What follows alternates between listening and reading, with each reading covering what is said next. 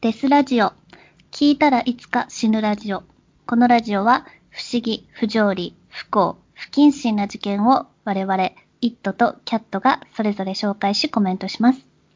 差別的であったり、一方的な視点での意見がありますが、気にしない人だけ聞いてください。はい、はいということで、本日12月30日ですね。はい。我々が気になったニュースを読み上げ、そしてコメントしていくという形で放送させていただくラジオでございます。はい。まずはでは、えーはい、私、イットから年末なんで、ちょっとあまりにも不条理だろうって思うニュースを一つ挙げたいと思 います。はい。こちらはあの別に人が死んだりとかではないんですけれども、うんあ。のいわゆるあの食べログってあるじゃないですか。はい。食事、レストランとかを探したりするときに使うサイトなんですけれども、そこであの、点数操作をしてんじゃないかっていう疑惑がありまして、うん。はい。まあ当然食べログはその、そんなことはないっていうふうに否定してるんですけれども、でもまあ当然その書き込んだりしてる人たちはやっぱりわかるわけですよね。うん。食べログは店側が課金しないと星が3.6前後で頭打ちになる仕様だったはずとかってもう決めつけられてるんですけど、うんだからだから3.6ぐらいを狙えばいいっていう、うん。はい、そういう感じで、2の人はそこまで分かってるんですけど、でも素人の人なんて分からないじゃないですか。うんうん。点数高いところに行って、あの 4, 4以上のところに行って、実はそこはあうんの、年末ですと、こう歌舞伎町とかはあの飲食店が突然プチぼった店に変わったりするっていう、ちょっと恐ろしい状態があったりするんですね。はい。はい。それでみんななるほど、そうそう、みんな騙されたとかっていう。うん。確かに。みんな結構あれを頼りにしてるんですかね。まあでも見るか。そう、普通にあの飲食店を選ぶと食べログが出てきちゃうんですけれども、うんそこであの、なんかあの、焼き鳥居酒屋みたいなところで、うん。飲み物一品、焼き鳥一品、うん。絶対一品頼めっていうので一品頼んで、あとはもう一個ぐらい頼んで、会計すると突然1万円以上になるっていう一人。えってる。そう。サービス料金とか年末料金が入って、え、だけどそんなことは食べログには一切書いてないってこと食べログで多分、その、ひどいって書いた人がうん消されちゃってんですよね。だからお金を足すと、いい評価だけ残って、悪い評価が消えるっていう仕様になってるんじゃないかっていう。やっぱ分かってる人はそう分かって見てるんだけど、食べログは否定してるということですね。ただ、一つ盲点というか、確認方法、もう一つの確認方法っていうのがあって、うん。実は今、あの、Google で飲食店検索すると、うん。 Google の方の口コミがあるんですね。うん。うん。あの、飲食店出すとあの、マップとか出てきたりして、うんあとありますね。そうあ、そう病院とかにもついてますよね。そうう。そうそうそう、その全てに口コミっていうのがあって、うん。そっちの方に皆さん書かれてて、そっちは消されてないんですよ、その辛辣な意見とか。へだからそえ。そこと比べると結構面白いっていうか、ただその、食べログが出てこないから逆にその Google の口コミの方が、なんかすごい憎しみにも似たような文章になっ てて、ものすごいっていう、逆にその店行きたくなるよっていう。へえ。やばい、そうですね。店舗名出すとまあ怒られちゃうからあれなんですけど、渋谷のバーとか、うんあと銀座の飲食店とかは、ものすごい文章が書かれてて、逆に面白い。え、なんかライバル店とか書いてたりするんですかね。いや、ライバル店じゃないと思いますねい。や本当にひどい目、本ひ当どにい、本当にひどい目に遭わされた人たちが、その憎しみを持って帰ってるって、エンさんの怒りを持って帰ってるっていう。えー、そんなに。いえや、えでも私もつい、なんだ、はい2日前ぐらいにはいケーキを買って、はい。ホールケーキを買ったんですよ。おくちょっと遅れてクリスマスのああ、いいですケねーキ。みたいな感じで買ったけど、すっごく美味しくなくて、はめっちゃまずくて、 あ。はい。そうなんかクリーム、なんかスポンジ、ほとんどスポンジで、クリームがすごい薄っぺらいみたいな。えそう。です。あんまりにも美味しくないから、食べログチェックしました。え。はい。だけど、そこには、いいことしか書いてなかった。ああ、点数はどうでした点数も別に悪くない。3、3以上だった。ああ、じゃあ多分課金してるお店だったかもしれないですよね。ええー、そうなのかな。でそも、れは言った人はわかるよね。いや、それは、あと、自分が書いたらわかるんですよ。うん。あ、そっか一点。そう計算一点消せる。そうそうそうそう。1点とかにして、事実を書いたら、うん。なんか、あの、載せられませんみたいなコメントが返ってきたり、載せられません。どういうこと要はその、へーきつい意見だからですよね。一かヘイトクライマーみたいそうなそうそうそうそう。ヘイそうトいスピうーこチとだ。だ、みたいな。そういうことになるみたいな。えー、確かにまずいわ。ね、飲食店でしたが、ヘイトスピーチ。でも、Google の方では、うんものすごく書かれてるんですよ。えー、知ちょらっとなすかごったです。あるバーでは、もうひどいってすごい言われてて、中でもひどいのが、小人と巨デブの店員がいて、そいつら、 その時点でちょっとどうなのかと思うんですけど。 そいつらが客に喧嘩を売るような態度を取り続けるってめっちゃいう。行きたい。注文をすると、それは作るのに1時間以上かかりますねとかって言ってきたり、じゃあこれは、えーめっちゃこれはって頼むと、これはちょっと5000円以上しますよとか、明らかにもうえどういうこ作らないよっていう姿勢を出したりしてくるっていう。とすごい。だから常にそこはなんかあの、客と店員が大喧嘩したりするらしいんですけど。しかも店員同士でも憎しみ合って て、やったらどなど怒声が響きまくるっていう、ちょっと世紀末的な店があったりとか、えー、逆に気になります。ええあと銀座の飲食店も食べて、ちょっとでもなんか言うと、もう帰ってくださいって言ったり、うわあなたにはこの味わかんないでしょとかって、こう、無別的な発言をしてくるっていう。ーえー、すごいですね。なんか今みんなか過剰サービスというかね、結構ペコペコしないと生き残れないからっていう感じなの に。そうそうなんだけど、でもそう今話したところとかは、ちょっとこう、ジャンルとして突出してるから、うんみん、な初心者は分かんなくて行っちゃうっていう、うん。その、食べログにそもそもその、ダーティーな感じうんの表が出ないんで、うん。みんなこう、あ、いいとこなんだと思って行って、こう、いきなり鉄槌を食らわされるってうんこ確とかで、に。で、まあ、行った人に聞いたら、やっぱ、あんまり良くないっていう感じのことは言ってたんで、それがどんどんどんどんこう、あの、お客さんは勝手に来るわけじゃないですか。うん。でも、悪い批評が乗らないので、うんうん。お店が、がどんどんこう、意識が肥大していって、何やってもいいんだみたいな感じにうん。なってっ。てるのかなっていう、本当の殿様商売的な、嫌な方の殿様商売的になっているという、そんな、えーニュースですね。なるだほかど。ら、このしラジオの視聴者の皆さんには、食べログを見た後に、えー Google 口コミ、まだ Google 口コミは、あの、その、消されていないので、そこはいと相対的に両見方見て、た方がそうでいすいでね。すよ。はい。それで選、チョイスするといいんじゃないかっていう不幸にならないんじゃないかっていう。そんな年末ですからね、忘年会も、もう、まあもう終わりかもしれないけど、あったりするので、えー新年会とかのよ時に見ていただくといいのかなというような形ですね。はい。一つ目の私のニュースはこの、すごい。使えるニュース。Google を見よ Google を見ようっていう感じのニュースですなるほねどで。すはい。う。はい。はい。では、えーキャッじト。ゃあ、はい、キャット。から。はい。じゃあ、えー殺人鬼いきます。はい。はい、今年の話題になったやつですが、えーサミュエル・リトルです。はいえー現在、テキサス州刑務所に収監されているサミュエル・リトル79歳は、2012年ケンタッキー州で麻薬絡みの容疑で逮捕され、その時採取された DNA 情報から、3件の未解決殺人事件への関与が発明判明し、2014年に終身刑の判決を受けた。その後、リトル受刑者は1970年から2005年に93人を殺害したと自白している。リトルは売春婦や薬物依存の女性を狙い、その多くは身元が確認されていない。捜査関係者は全ての自白について信頼性が高いとして、これまでに60人以上への、以上の殺害への関与があり、うち50件が FBI により確認されている。これにより、サミュエル・リトルは全米史上最悪の大量殺人犯だと発表された。リトルが獄中で描いた犠牲者の似顔絵と当時の犯行について本人が語る動画が公開されており、残る未解決事件に関する情報提供を呼びかけている。はい。えーっ、と、これは Wikipedia とか見ると出てくるんですけどね。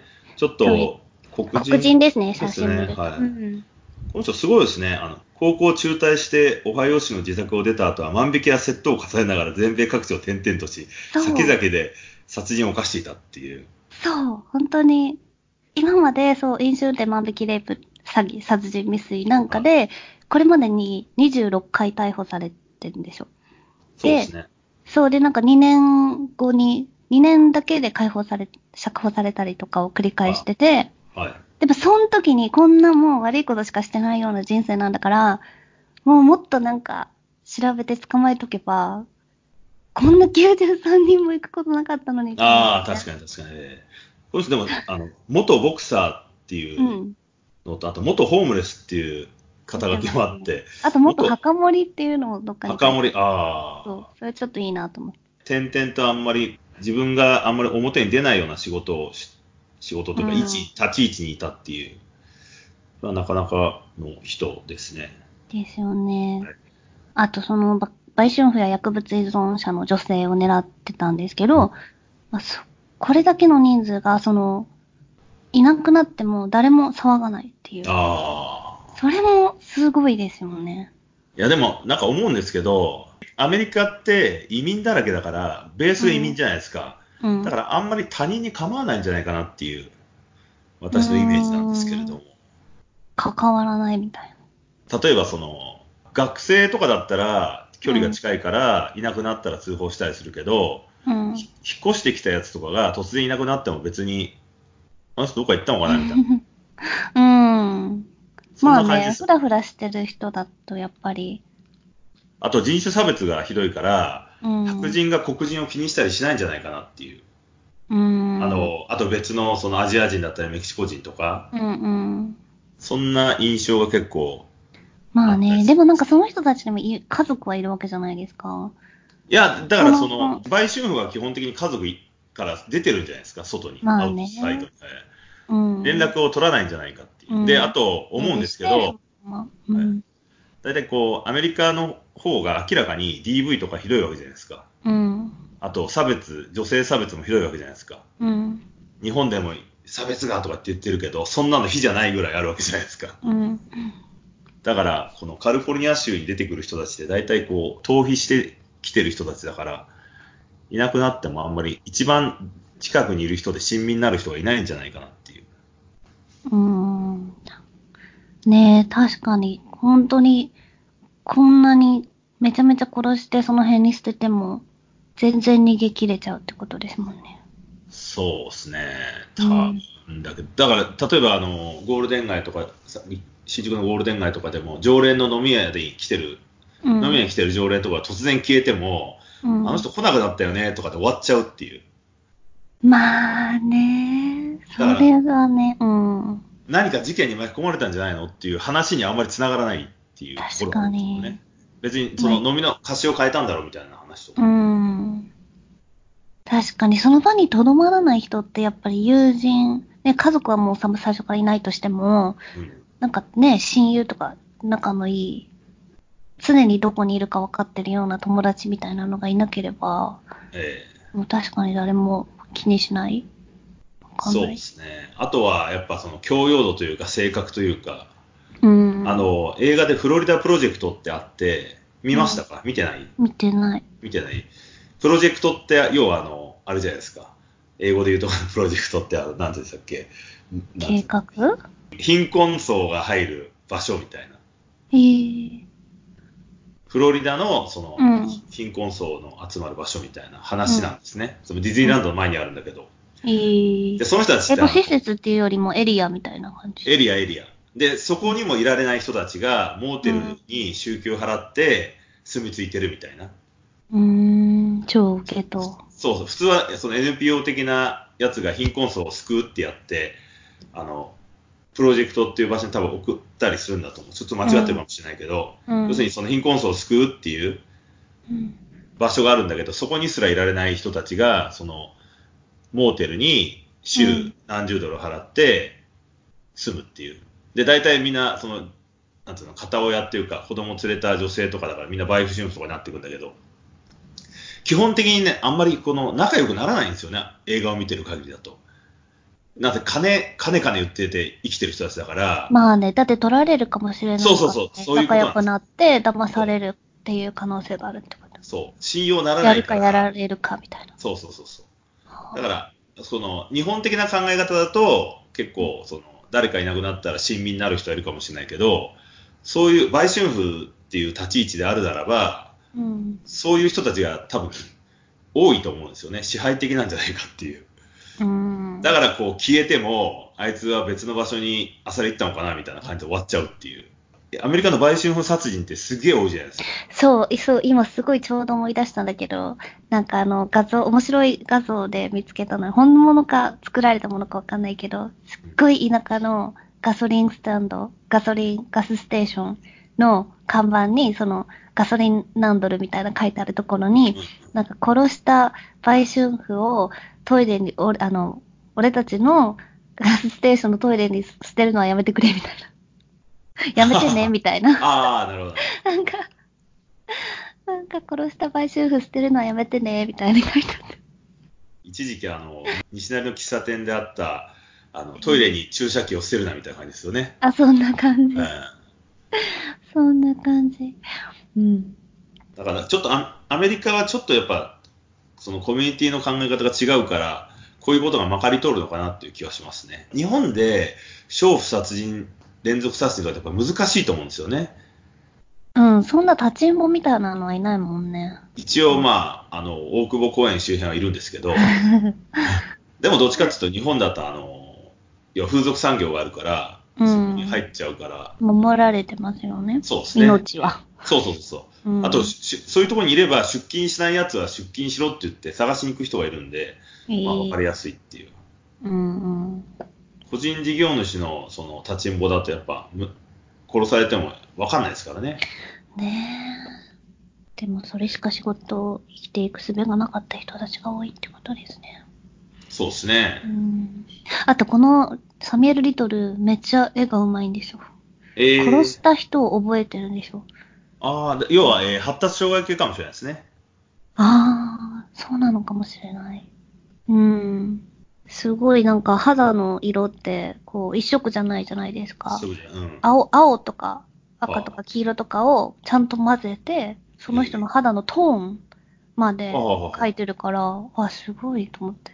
でそれの、その絵と、まあ、覚えてる話、なんか大体何センチで何キロぐらいだったとかも覚えてて、それを語ってるビデオが公開されていて、まあ、今までで50件ぐらいは確認されてるんですけど、残りの43件も立証しようってなってる。ああ、まあ終身刑だから何人殺しても別にもう、変わそんう。価値が変わんないからそうないねええー歴史に残ってやるっていう感じで自白したしたのかもしれない。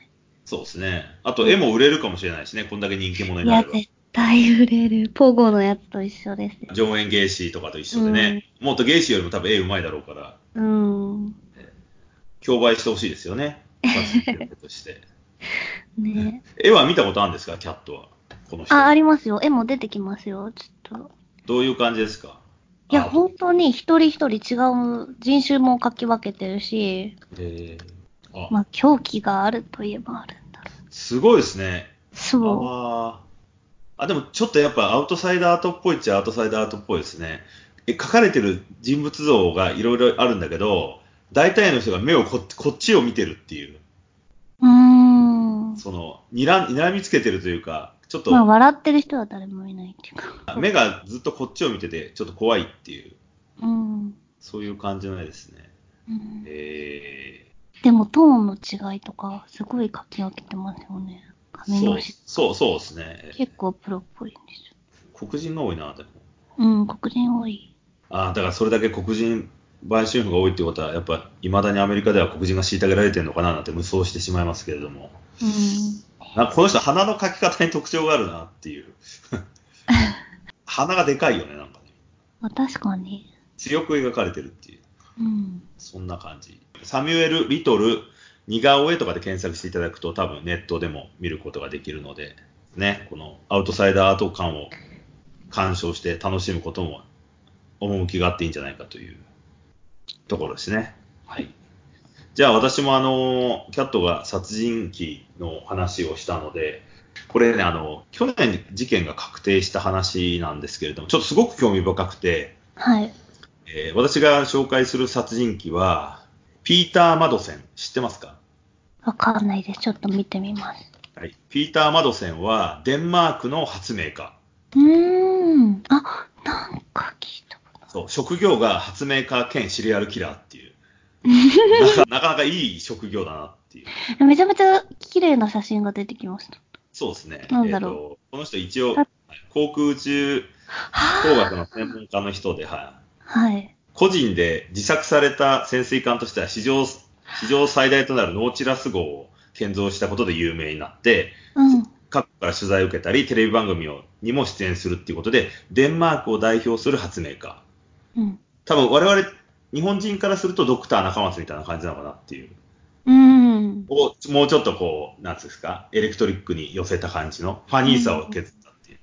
で、この方がですね、えー2017年8月にこの巨大な潜水艦ノーチラス号を取材に訪れた女性ジャーナリストがですね、えー突然行方不明になって、後になんか胴体だけ見つかるっていう事件が起こる。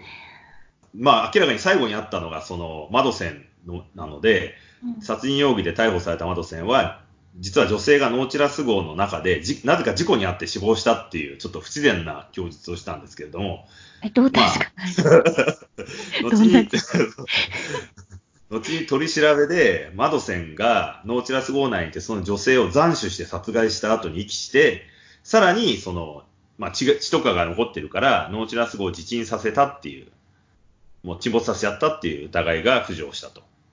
うんで、えー2017年10月には、家宅捜索を受けた窓線の作業場内にあったハードディスクからですね、女性を拷問の末に斬首して殺害したものを記録した動画が見つかったと。おースナップビデオが。スナフビデオ。拷問ってこう、一つのワードだけど、明らかに大変なことをしてるんだろうなっていう感じもあるんですけれども、で、さらに、こいつ、要は慣れてるわけじゃないですか。動画を撮って拷問して殺せるっていうことは、うん。初めての人だったら、もっとダラダラしたり、うっかり殺しちゃったりするわけじゃないですか。いやうん拷問、拷問って難しいと思うんですよね。うん、そうでしょうね。殺していけないですもんね。長く楽しむためには、うまい具合にやる。そうそう。でも、ちゃんと映像も撮って、下準備が全部できてるってことは、明らかに前科があるんじゃないかと。うん。それで、えー地元メディアではですね、1986年、まあ結構昔なんて、もう30年以上前なんですけれども、コペンハーゲンで起きた日本人が犠牲になった未解決事件である、ピル知見女性バラバラ殺人事件っていう未解決事件なんですけど、それもこいつじゃねえかっていうふうに調べてるという。え、これあの結構前、その時この人結構若かったんじゃないんですか。今48歳ですよね。ええ10代ぐらいからそう、 10代ぐらいで。おーしかも日本人。日本人そうです。へーなんかね、あのー海外知見っていうのが、1986年だったらまだメジャーじゃないので、なんかあのツアー会社がツアーで、その知見に一緒に行きましょうっていう女性を、まあ知見なんで、女性のツアー客を募って、そこであの知見をやってもらって、その後はあのー自由に行っていろんなとこを観光していいですよっていうツアーが実はいくつか組まれてたと。うん。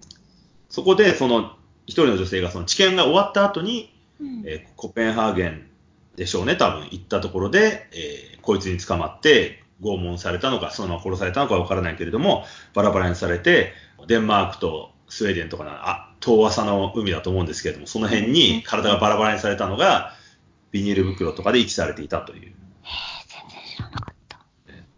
これもなかなかこの事件の経過がすごくて、1986年10月31日のデンマークのコペンハーゲン港で昼食をとっていたタクシーの運転手が、昼飯食ってた運転手が、海面に漂っていた黒いプラクプラスチック製のバッグを発見した。で中身を調べると人間の下半身や足の一部が詰められていたって、飯食ってる最中に発見したら、ちょっと衝撃すごいだろうと思いますけ確ど、かになんでその昼食のところをちゃんと書き込ん でるのえー。まあ、それでいろいろ探してったら、あの、同じようにバッグに詰められていた頭部や腕の部品も発見したっていうことで、で、測ったとか血液型がわかるので、えー ICPO を通じて各国に手配すると、まあ、日本、その人は日本人だったっていうことで、うんだけど、ど犯犯人は捕まっていない。そうです。これは、あの、犯人発見できなかったという事件だったんですね。でも、同じように捨てられていたっていうので、このマドセンが捕まったわけですから、これそれもこいつなんじゃないかっていうことで、まあ、えーただ昔の事件だからなかなか難しいですよね、立証するのは。え、でもこの科学者なんでしょうね。科学者なんだ。発明家か。発明家、なんかすごい大きい趣味だから、ね、ねなんかそれに没頭してそんな他の趣味とか持ってなさそうなのに。いやー、どうですかね。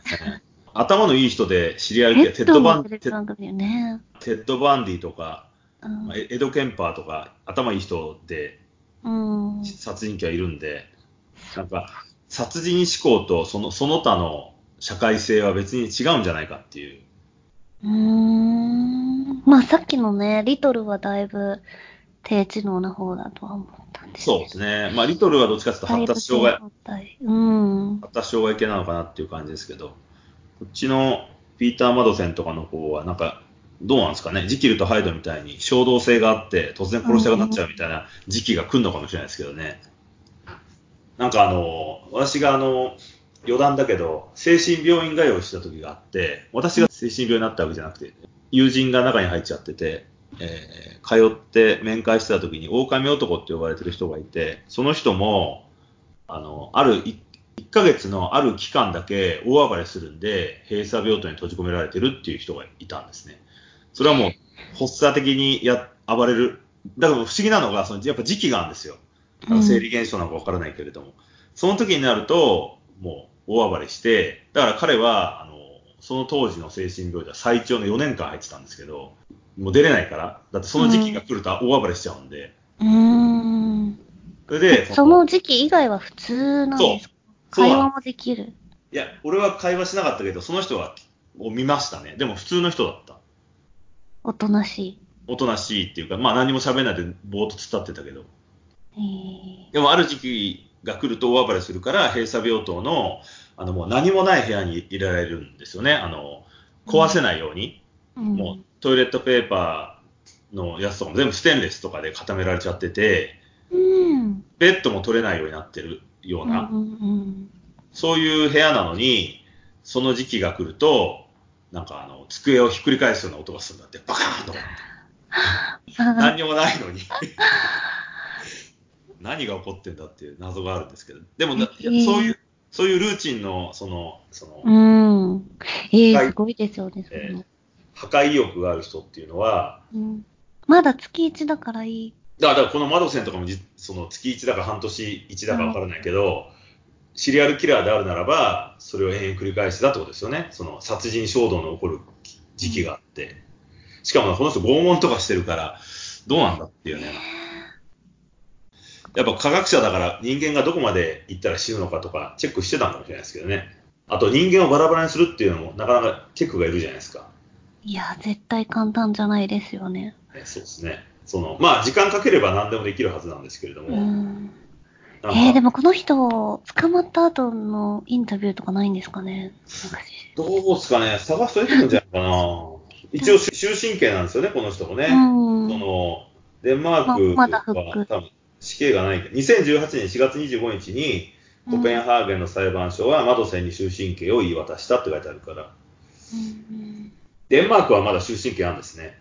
ノルウェーとかはないからね、うん。うんあの、ブレイビク事件っていう島でムスリムの人を大量殺人した人って、うん。そんな絵にになってない。死刑とか終身刑じゃないんでしょ確か。有期刑なんでしょそうですね。なんか結構言う、なんかいい部屋に住んでるとかいう噂もありますよね。そうそうです。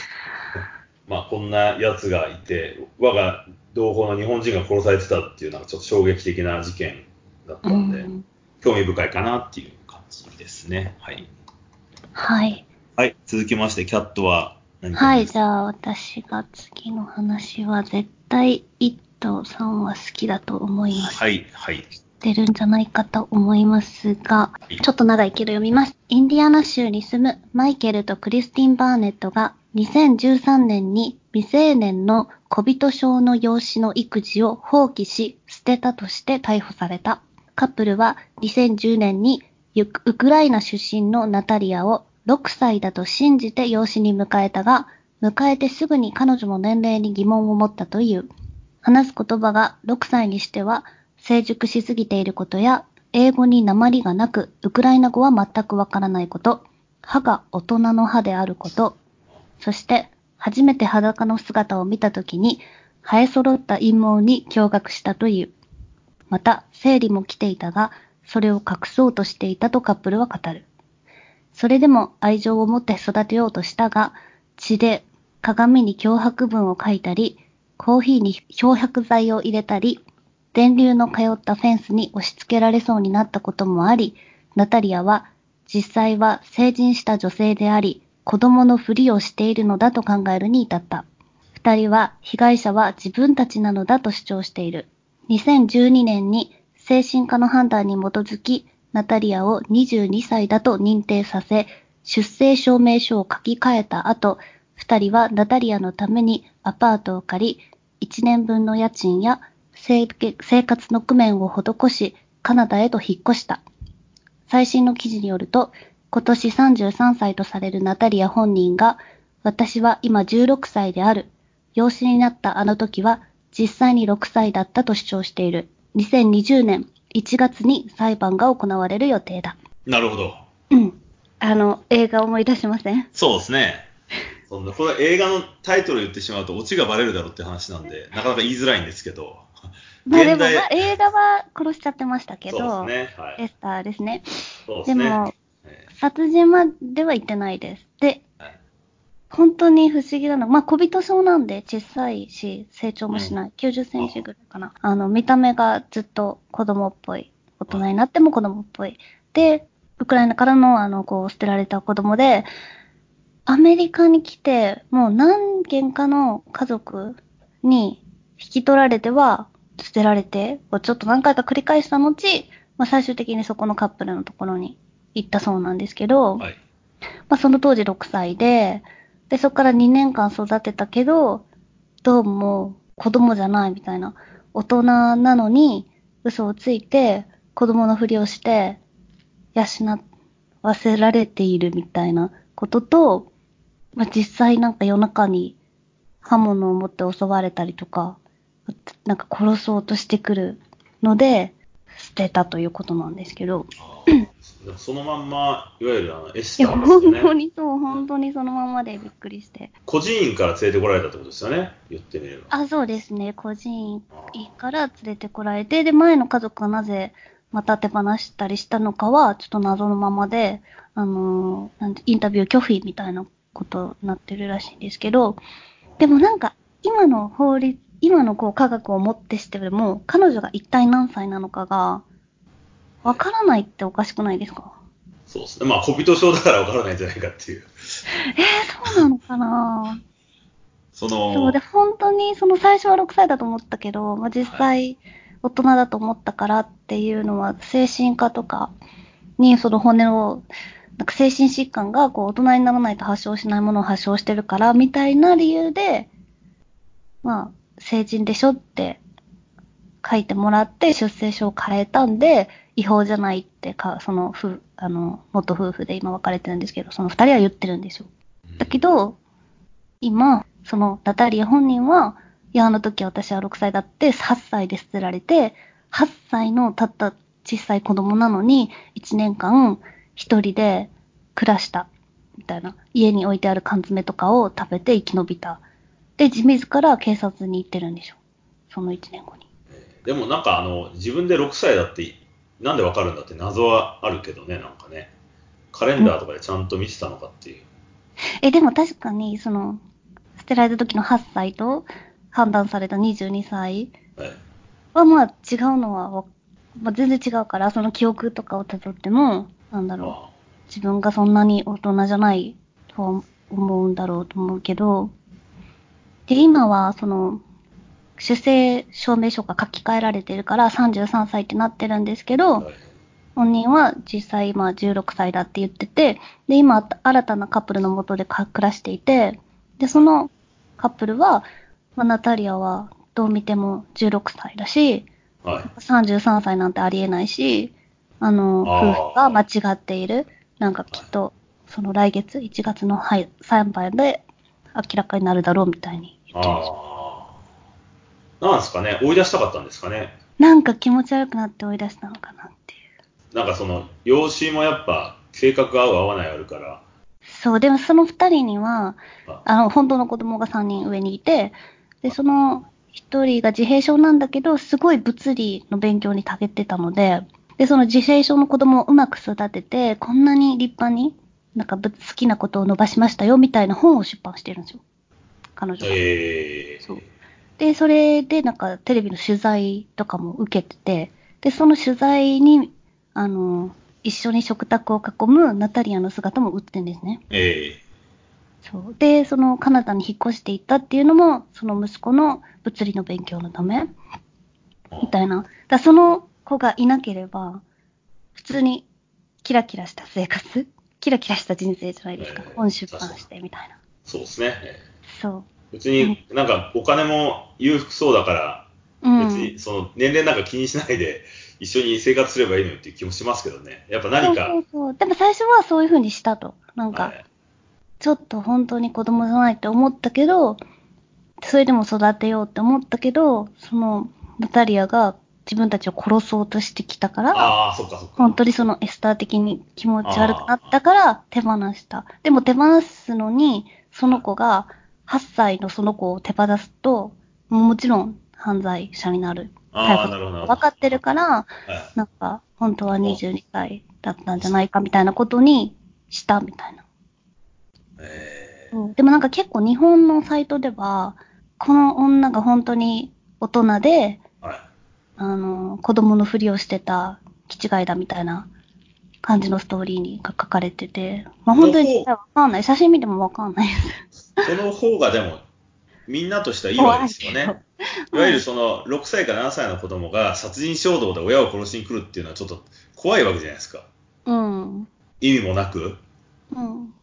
別に家をの、6歳か7歳だったら、よく家してくれ族、てる人そ。そう、家族を全員殺しても別に家督を告げるわけでもなく、財産が入るわけでもないから、しかも兄弟もいるから。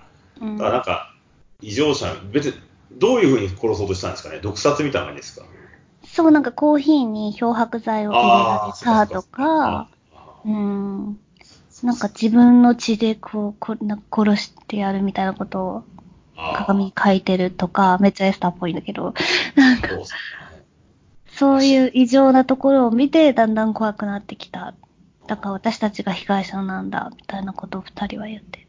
でも逮捕されたのは、まあ未成年を捨てたっていう、親なのにっていう。その後のナタリアは別に殺人衝動があるわけじゃないですよね。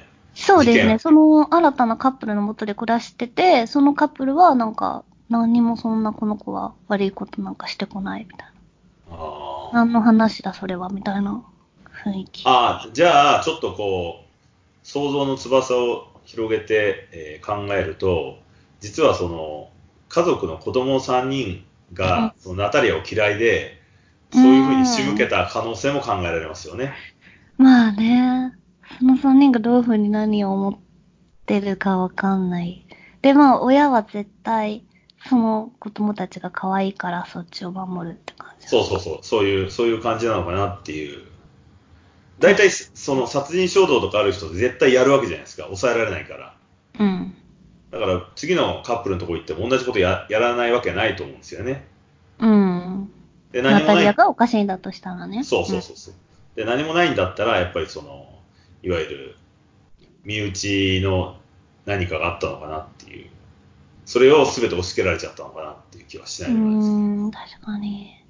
まあなんか最初は、ああ、ちょっと病気だし、孤児だし、かわいそう、もっと私いい人になりたいみたいな感じで育てて、両親は多分変わってないんだけど、ことその3人のキッズの方がうん、要は異物が入ってきたから嫌なんじゃないかっていう。うん、だから追い出しにかかって、奴らがその漂白剤入れたり、 そういう気持ちを書いたりとか、うん、で、あの子がやったみたい な。そうそうそうそうそう。不自由そういなう、ダリアのせいにして。そういうふうに、っていうふうな、そまあ、推理小説的考え方をすると、そこに帰結するのかなっていう。うんうんで、親は絶対子供を守るじゃないですか。うん。うん。ジョン・ベネちゃん事件ってあったでしょ。うん。あの、女の子が殺されたって。あれは兄貴が殺したっていう説があったけど、親とかぜもうめ守り絶続けて対ない。守る。うん。ねお父さんっていう説もあるけど、まあえ、あそれうはえーあれはまあ未解決だから何とも言い難いですけど、でもなんかアメリカのそのファミリーの、なんですか、絆というか、絶対守るみたいなのっていうのは、映画とか、あの本とかで、小説とかでも強く描かれたりするじゃないですいか。や、ほんとそうですよね。なんか家族大事っていうのは、あの、普通、普通っていうか、お金のある一般的な家族には強い。でも、リトルが殺していった売春婦とか、との差がすごい。なあんかこっちはもう殺されてもいない。なんか子供が一人で住んでるってだけで、ね、ちゃんとお金のあるところには、すごい事件になって、一件一件大きく取られるけど。ーそうですね、まあまあ、その結局、家族とかだと、声が強いからだと思うんですよね。個人対こう多数じゃないですか。だから、事件の内容も、しかも人が死んだりしてないから言いやすいっていうのもあるのかなって気もしないんですけどね。うん。まあまあ、アメリカのそのファミリー思想っていうか、コミュニティ思想の怖さっていうのは、ちょっと、俺はひしひしと感じているので、そのナタリーは、いや、はめられた人なんじゃないかなっていう気がしますけどね。ああ、確かに。そんな感じで、今回の、えー、デスラジオは、はいいまあ、いいいい時間になったので、はい。えー終了というような感じで、えー皆さんも一応、ウィキペディアなんかで調べてみていただくと、より詳細な内容とかがあって、興味深く、その事件を見られるかと思います。はいはいそんなところで、えーではまた次回お楽しみに。はい、さようなら。